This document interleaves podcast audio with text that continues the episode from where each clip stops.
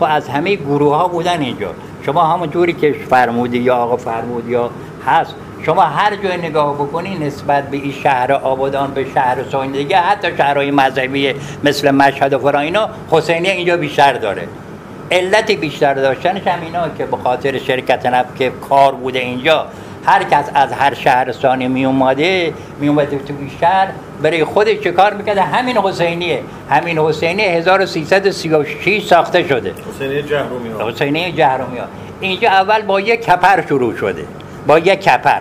کپر زدن بعد از کپر جهرومی ها جمع می شدن سینه می زدن فلان می زدن ما رمزون بوده. اینا دعوت کن اون دعوت مثل هم باره. بله بعد از اون من دفتر الان پرنوم هست. 314 نفر 314 نفر یا 315 نفر اون موقع جهرومی بوده. تو آبادان حالا شاید هم بیشتر بوده. 315 نفر کسایی بودن که ماهی 5000 یه تومن برای این حسینه کمک می‌کردن. این حسینه البته به بزرگی نبوده یه حسینه کوچکی بوده اول که بعدش خب دیگه به مرور زمان آباد شد تجار پول دادن خریدن بزرگش کردن. یه خونه هم بوده مال یه اهل تسنن بوده اینجا. هر کاری می‌خوان بکنن که بخرن نمیفروشه ایزنه هرچی بهش میگن که برای البته ناگفته نمی‌دونم که ما الان همساده هستیم با اهل تسنن مسجدی هست اینجا که ما با دیوارمون با دیوار هم یکیه. با اینا. یعنی مسجد اهل تسنن؟ بله با ما حسینیه, یکی هست. شیعیان؟ بله دیوار به دیوار دیوار به دیواره. نه حالا بعد نشونتون میدم. نشونتون میدم. ارزم حضور سرکار خب اونها هم انصافا باید گفته بشه احترام می‌ذارن. ما هم احترام براشون می‌ذاریم. جلساتی که باشه ارزم حضور سرکار اگر احیانا مثلا در یک چیزهای کسی بخواد صحبت بشه میگیم آقا باید رعایت بشه. ماها خیلی چیزامون با هم مشترکه. بالاخره چیزهایی بوده که اگرم گفته می‌خواد بشه باید به دلیل باشه. الحمدلله هیچ مشکلی ما نداریم. اونا میان ما میریم ارزم حضور سکر مسجد جفت جفت هم دیگه. این و کلیسا. یک کلیسای هم الان ما داریم اینجا مسجد موسی بن جعفر. کلیسا با مسجد موسی بن جعفر جفت جفته. یعنی هیچ گونه مشکلی نداره. کما اینی که همونجا موقعی که مسیحی ها اینجا بودن. چون من شاگرد یه مسیحی بودم خیاط بود پیش این کار می‌کردم.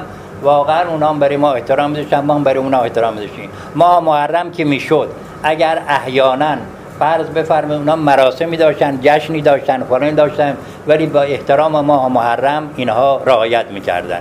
یا اگر فرض اونها یه چیزایی داشتن که این یه خادمی داشت میومد تو مسجد. میومد رفت آمد بود. این نبود که نباشه. ما می‌رفتیم تو کلیسا اونا خادمه میومد تو مسجد که چیزی می‌خواست برای کلیسا و اینا. مثلا یه وقت یه موقعی بود که اونا یک مشکلی داشتن یا یه مراسمی داشتن که حزن داشتن. حالا البته حزن اونا که کمه که. ولی اگر داشتن ما هم رعایت می‌کردیم. ما هم رعایت می‌کردیم. یعنی اینا بوده. اینی نیست که حالا اینا در رادیو تبلیغ می‌کنن که آقا اینجا نمی‌دونن سنی کشی هست فلان هست اینا. از همون اول بوده. اول تعامل بوده ما بین همه. الان در همین آبادان شما خودتون اطلاع داری که کلیسا ما داشتیم کنیسه ما داشتیم هست کنیسه جمعنو از مال یهودی ها اینا اینطور نبوده که اینجا چیز باشه. شهری بوده که شهر واقعا از نظر فهم و شعور و از نظر فرهنگ آبادان خیلی سطح بالایی بوده. شما اگر نگاهی تاریخ بکنید می‌بینید در اون موقع سینماهای ما داشتیم ما الان یه سینما دارین اون تاریخش برید بخونید. یا 77 سال یا 78 سال تاریخی زده. سینما شیرین که زدن خرابش کردن که کار واقعا اشتباهی. حالا هر کس بوده. هر کس این کار کرده. که این سینما برای چی باید فروخته می‌شد؟ برای چی باید اینجا فقط الان بگه دیوار جو مال 77 سال قبل. چرا باید سینما اینطور بشه؟ نباید این کار میگه خیلی این مشکلات توی شهر بوده بس. برگردیم به آیت الله قائمی ارزم حضور سرکار آیت الله قائمی. خب همینطوری ادامه داشت. این مبارزه تا رسید به زمان توده یا زمان توده 1100 از 20 شروع شد.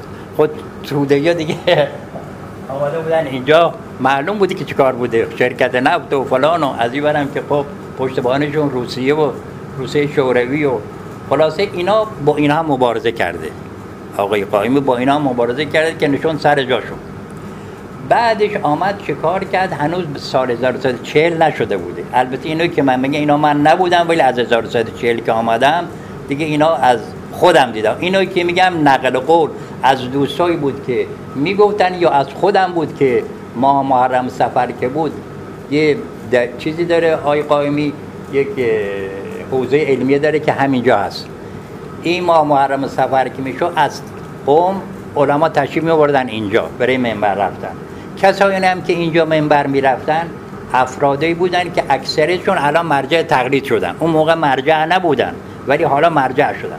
مثل آیت الله مکارم شیرازی آیت الله متحری اینا منبر می‌رفتن مدارکش من دارم.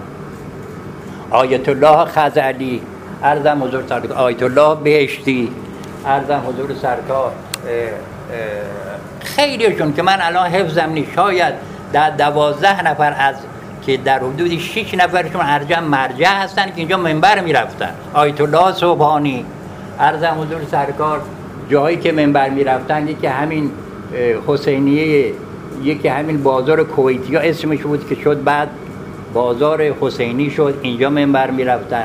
ارزم حضور سرکار ایستگاه هفت. ایستگاه هفت منبر میره. آیت الله دکتر مفتح اینجا زیاد اومد منبر میرد و وقتی هم می اینجا واقعا شلوغ می‌شد. و اتفاقایی هم که اتفاق افتاد که چه اتفاقی افتاد چه مسائلی پیش اومد من نمونه یکی میگم. ارزم حضور سکر سال 1340 وقتی که امام اون مدرسه فیضیه خب امام آمدن دستگیرش کردن. امام که دستگیر کردن بردنش شیرا بردنش تهران. یه مدتی بازداشت بود. بعد از اینی که از بازداشت برگشت وقتی برگشت یه برنامه ای داشت و اون برنامه رو اجرا کرد برنامه چی بود؟ برنامهش این بود که خودش و آیت الله آیت الله ارزم حضور سرکار سه تا از مراجعین بزرگ یک آیت الله مرشی نجفی آیت الله گلبایگانی و خودشون و آقای شریعت مداری بود. شریعت مداری تا اون موقع شناخته شده نبود. به نام آیت الله بود. و حدود دوازده میلیون نفر جمعیت مقلدش بودن. تا اون موقع نمیشناختنش. به نام آیت الله مقلدش بودن. هم. برنامه حضرت امام این بود که در هفته یک بار هر از یک هفته منزل یکی از مراجعین و مسائل مملکت اینا بررسی می‌کردن. بررسی می‌کردن. اینا پشت درهای بسته ما بین خودشون درزم پیدا نمی‌کرد که بیرون چی شده بود خب آیت الله حضرت امام اون موقع نامه نوشته بود به استانها و شهرستانها که شما هم بیایید هفته یک برنامه داشتید به علما نوشته بود.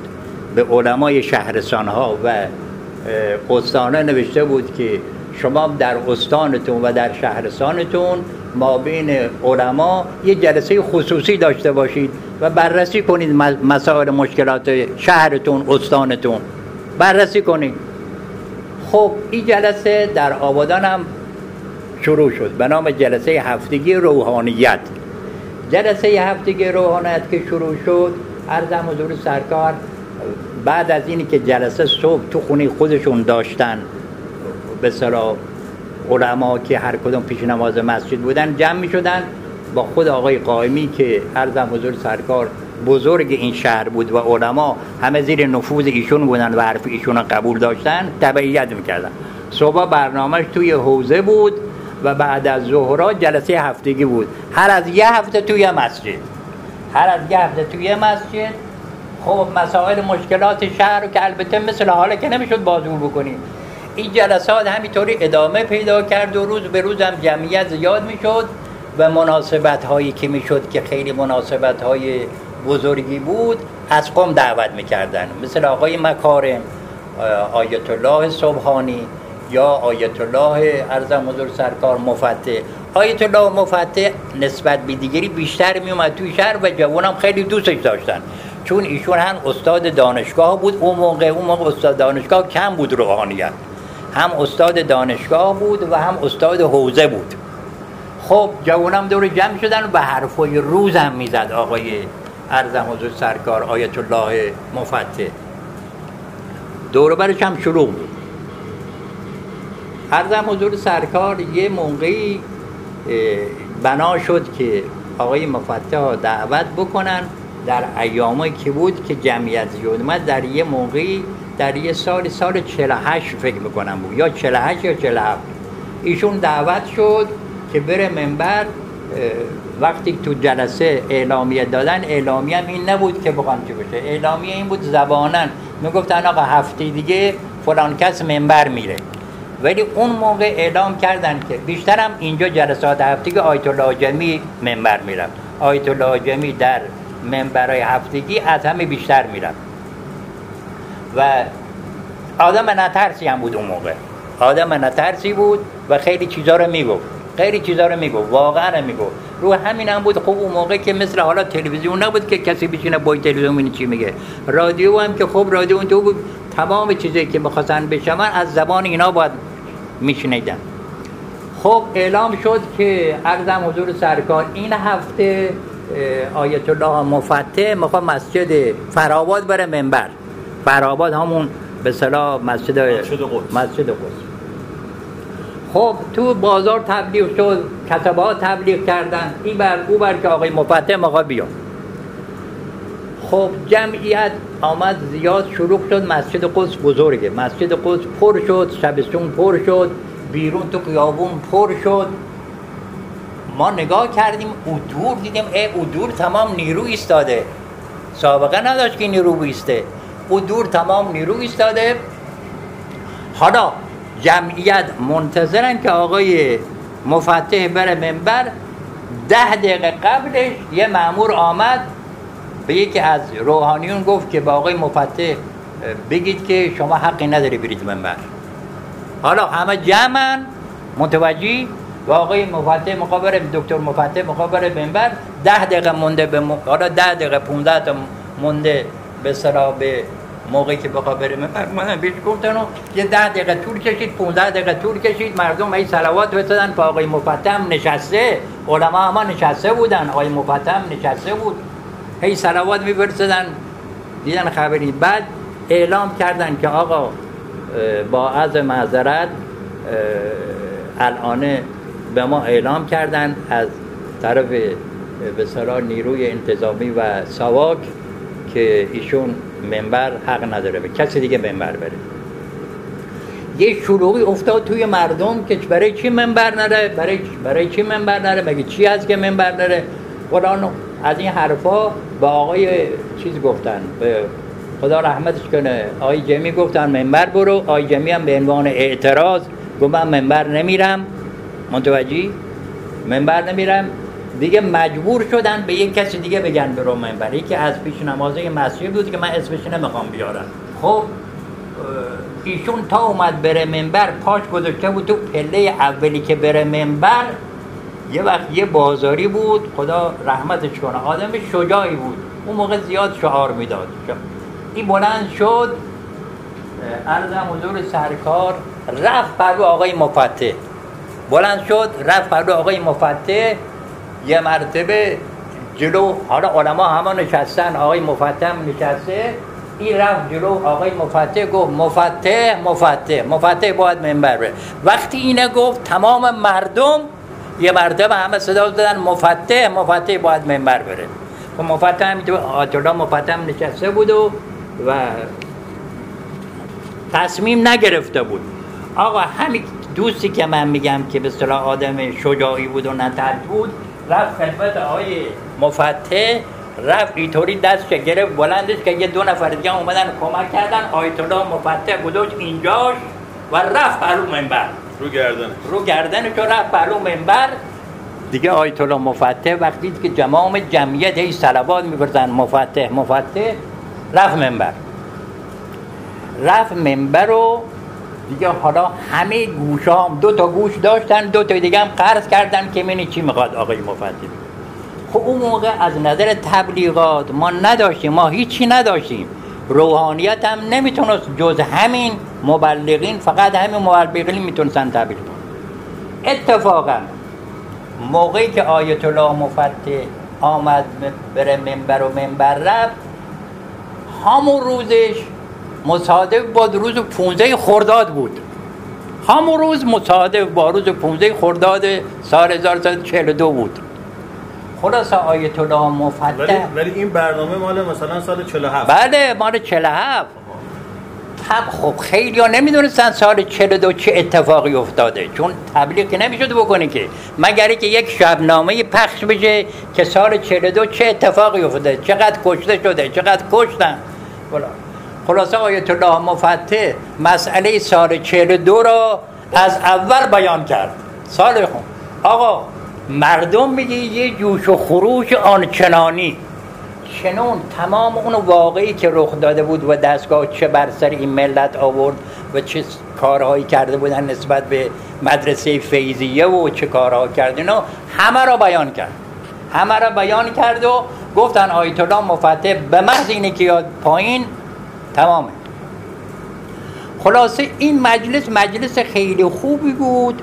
منتها وقتی هم ایشون از به صلاح چیز آمدن پایین و از منبر آمدن پایین و همه منتظر بودن که دستگاه میری می‌خواد چیکار بکنه. دستگاه دیگه دخالت که گفت آقا منبر دیگه تمام شده و بفرمایید.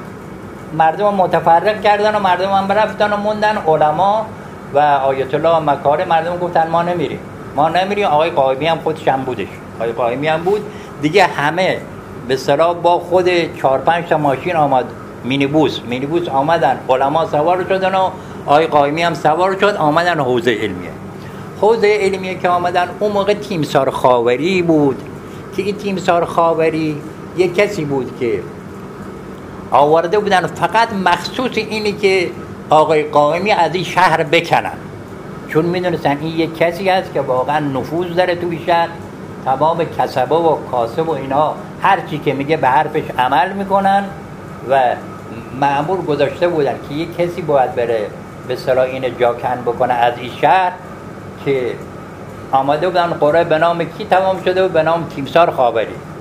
تیمسار خاوری که آمده بود تیمسار خاوری گذاشته بودن مسئول استان بود. اینو گذاشته بودن مسئول استان ولی چون آبادان در اون موقع مهم بود و از نظر سیاسی از این بر خود ما همستاده عراق و اون موقع وضعمون با عراق خوب نبود. و اینها خاوری گذاشته بودن اینجا که فقط مواظب آقای قائمی باشه. و آب خوردن که می‌خواست بخوره الان من کتابش دارم اگه کسی بخوام بیارم بگونه تمام خدا می‌دونه کوچکترین حرکاتی که می‌کرد اینقدر نفوذی گذاشته بودن که تمام منعکس می‌کردن.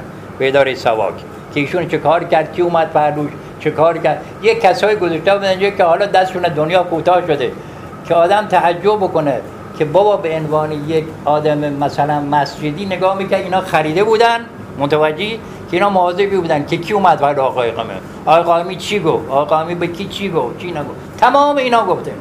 خب این تیم سرخاوری که اومده بود بشه اینجا یک سیاست مدار بود آقای قائمی خدا رحمتش کنه. خدا بیامرزش می‌دونست چه جوری راه آقا قا... آقای تیم سرخاوری که اومده بود که آقای قائمی را به از اینجا بکنه کار کرده بود که ایشون شده بود مرید خودش. شده بود مرید ایشون. خلاصه آقای قائمی ایشون طوری با اینا رفتار می‌کرد که اونها می‌دونی چه فکری می‌کردن؟ اونها فکر می‌کردن آقای قائمی از اونها هست. متوجه اینا این فکر را. فکر می‌کردن که آقای قائمی یکی از شاه دوستا هست. و طرفدار شاه هست. بلا اینا. ولی خب آقای قائمی یه سیاستی داشت که خدا رحمتش کنه از هر دو طرف چوب می‌خورد. هم از ناحیه دشمن چوب می‌خورد هم از ناحیه دوستان کم عقل چوب می‌خورد. چرا؟ چون وقتی یه صحبتی بشد مثلا خب یه چیزایی می‌گفتن آقای قائمی نمی‌دونم سه تا زن داره آقای قائمی نمی‌دونم اصفهان مال خودشه نصف اصفهان ملکشه نصف اصفهان فلانشه. از این حرفا که بعدش هم که معلوم شد همه اینا دروغ بود و همش اینا شاه سادو. منظورم اینه که آقای قائمی یک کسی بود که در اینجا تا اون زمانی که ایشون اینجا بود واقعا خوب این شهر اداره کرد و ادارش هم اداره خوبی بود و کارهایی که کرده بود همش بعدش هم اینه می‌خواستم عرض کنم. اتفاقی هم برای آیت الله چیز نیفتاد برای آیت الله مفتح آیت الله مفتح هم نگرفتنش و رفت و و حالا بیم به سال 1342 برای انتخابات. انتخابات سال 42 انتخابات نه شده بود از طرف مراجعین. آیت الله میلانی و ارزم حضور سرکار اینا نه کردن که انتخاباتی که انتخابات شاه مردم نه کرده بین که کسی رأی نده. رأی نده و خب صندوقه گذاشته بودن و صندوقه که گذاشته بودن همه هم می‌دونستن. این, این چیزی که الان من دارم میگم نقل قول از منصور یکی از مبرخین که سیاست مداریون بوده که مرتب با آقای قائمی در تماس بوده. این نقل قول من از ایشون میگم. باز تو کتابش آمده تو قاطراتش آمده. به نام آقای منصوری. ایشون میگه که همون روز رأیگیری ساعت نه بود که من تو دفتر آقای قائمی نشسته بودم. ساعت نه یه وقت دیدم که تیمسار خاوری و رئیس شهربانی و فرموندار وارد شدن. وارد شدن آمدن خدمت آقای قائمی نشستن و یه ده دقیقه که نشستن تیمسار خاوری رو کرد با آقای قائمی گفت حاج آقا آقای قائمی فرمود بله. گفت تا الان که ما آمدم پر شما که ساعت نه نیمه صد هزار نفر رأی دادن. صد هزار نفر. جمعیت اون موقع 400 هزار نفر بوده در آبادان حالا منظور نگاه بکن بیمینی چی. صد هزار نفر رأی دادن الان بهم گزارش دادن. همین که میگم همین سیاست مداری که میگه من نشسته بودم و داشتن اینا صحبت می‌کردم گفتم که پیش خودم گفتم که آقای قائمی الان می‌خواد تایید بکنه یا تکذیب بکنه. اگه تکذیب بکنه که یه مشکلی میشه برای اینی که او میگه نگاه کن این پس این با ما نیست. اگر هم تایید بکنه گفته مراجعین رد کرده. می‌دونی؟ گفته مراجعین رد کرده. گو آقای قائمی یه فکری کرد. گفت جناب تیمسار چای سرد نشه. چای که خورد. گفت آقای تیمسار یه خاطره می‌خوام برات نقل بکنم. حالا نگاه بکن ببین چطوری حرف و چی جوری می‌زنه. بهش میفهمونه که آن تو داری دروغ میگی. گفت من بچه که بودم در اصفهان یه آقایی بود یه روحانی بود وضعش خوب بود. وضعش خوب بود پدر منم وضعش خوب بود. به کسایی که می‌رفتن کمک می‌کرد. اگه کسی نیازی داشت می‌رفت خدمتشون کمکش می‌کرد. گفت که پدر من با ایشون آشنا بود. هفته یه مرتبه سر بهش می‌زد. چون دوستش بود. منم بچه بودم. یه روز با پدرم با با هم رفتیم منزل ایشون. وقتی که رفتیم نشستیم ایشون یه باغچه باقی داشت که ای توی باغچه باغه یه دوشکی میانداخت می شتسکه می‌داد به یه چیزی. و اگه کسی نیازی داشت میومد نیازش می‌گفت نفر ده تومن می‌داد. ده تومن هم بیشتر نمی‌داد. این ده تومن هم باید یه استخاره بگیره. اگه خوب اومد این ده تومن می‌داد. و اگر نه. گفت یه روز که ما رفتیم اونجا یه نفر وارد شد که این یه نفر هم پدرم ایشونه میشناخت که وارد شده که اومده مورد نیاز داشته هم پدرم میشناختش هم من میشناختمش. هم لات بود. هم عرقخور بود. هم دروغگو بود. متوجه سه تا خصلت داشت. گفت میشناختیم دیگه دروغگو لات و عرقخور گفت آمد گفت حاج آقا. گفت بله. گفت که ما مادرم سیده. به من کمک کن. گفت حاج آقا یه پیشخدمتی داشت به نام حسن آقا. گفت که حسن آقا. گفت بله آقا. گفت آقا یه استخاره براش بگیر. این تا اومد تصویر از جیبش در بیار استخاره بگیره. همون عرق رفت تو گوش گفت که خیلی عوض می‌خوام. فلان فلان کسی که استخاره بعد بیاره. تو گوشش. فهمیدی؟ تو گوشش. گفت که ارزم حضور سرکار این تا تصویه در بود گفت که حاج آقا خیلی خوب است. خیلی خوب است. گفت ده تومن بهش داد. ده تومن بهش داد. معمولا هر کس میوده همین ده تومن بوده. دیگه استخاره دومی نبوده. گفت ده تومنه که گرفت عرق خوره گفت حاج آقا این که بار ما که بار نمیشه با این با ده تومن. اجازه بدی استخاره دیگه هم بگیره. گفت که حاج آقا سابقه نداشته که دوبار بگی استخاره بگی. گفت چون گفت حاج آقا اجازه بده که استخاره دیگه بگیره. گفت استخاره دومم تا گره بلا فاصله گفت حاج آقا خیلی خوب است. گفت ده تومن دیگه هم داد. گفت آقا میگم سمه گفت آقا این بار ما با ده تومن بیست تومن بار نمیشه. حالا من چیکارش کنم؟ مادرم سعید بی من بیشتر کمک کن. گفت حاج آقا اینجا یه مقداری شک برش داشت گفت اجازه بدید تو دیگه استخاره بکنه بشه سه بار. گفت بار سوم من که استخاره گرفت خوب اومد. خوب اومد. حاج آقا اینجا شک کرد به پیش خدمتش. گفت که حسن آقا گو بله. گو اگه تا صبح قیامت برای استخاره بگیری خیر میاد. گو حاج آقا درست است. گو حاج آقا گو بله. گفت حاج آقا این چیزی که تو گوش من گفت اگه تو گوش شما هم گفته بود تا صبح قیامت خیر می اومد می‌دونی؟ گفت که خب این تمام شد. حالا این سیاسیون میگه که پیش آقای قائمیه گو من تعجب کردم آقای قائمی می‌خواد از این نقل چه برداشت بکنه.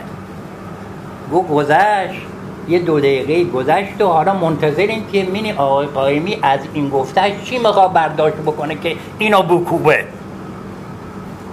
گفت که جناب آقای شهربانی ارزم بزرگ سرکار اون چیزی که در گوش تو گفتن. و اون چیزی که در گوش رئیس شهربانی گفتن. و اون چیزی که در گوش فرمودار گفتن اگر در گوش منم گفته بودن جمعیت آبادان 400 هزار نفره. ولی من می‌گفتم تا حالا سه, سه میلیون نفر رای دادن. گو آقا رئیس به اصطلاح سواک میگی یه خورده رنگش هم جلو رو بقیه چیز شد و رئیس شهروان هر تو حرف برد و بالاخره این موضوع قضیه شد. حالا منظورم اینه می‌خوام بگم که آقای قائمی می‌دونست چجوری صحبت کنه با چه کسی. یعنی حرفشو با این فهموند که بابا شما اینا تو گوشتون گفتن. چی میگید ساعت نه نیم صبح صد نفر جمعیت میاد رای بده. حالا آقای قائمی از نظر سیاست واقعا حرف اول اون موقع می‌زد. و یکی از بزرگان این شهر بود خدا رحمتش کنه. خیلی آدم سیاسی بود می‌دونست چه کار بکنه.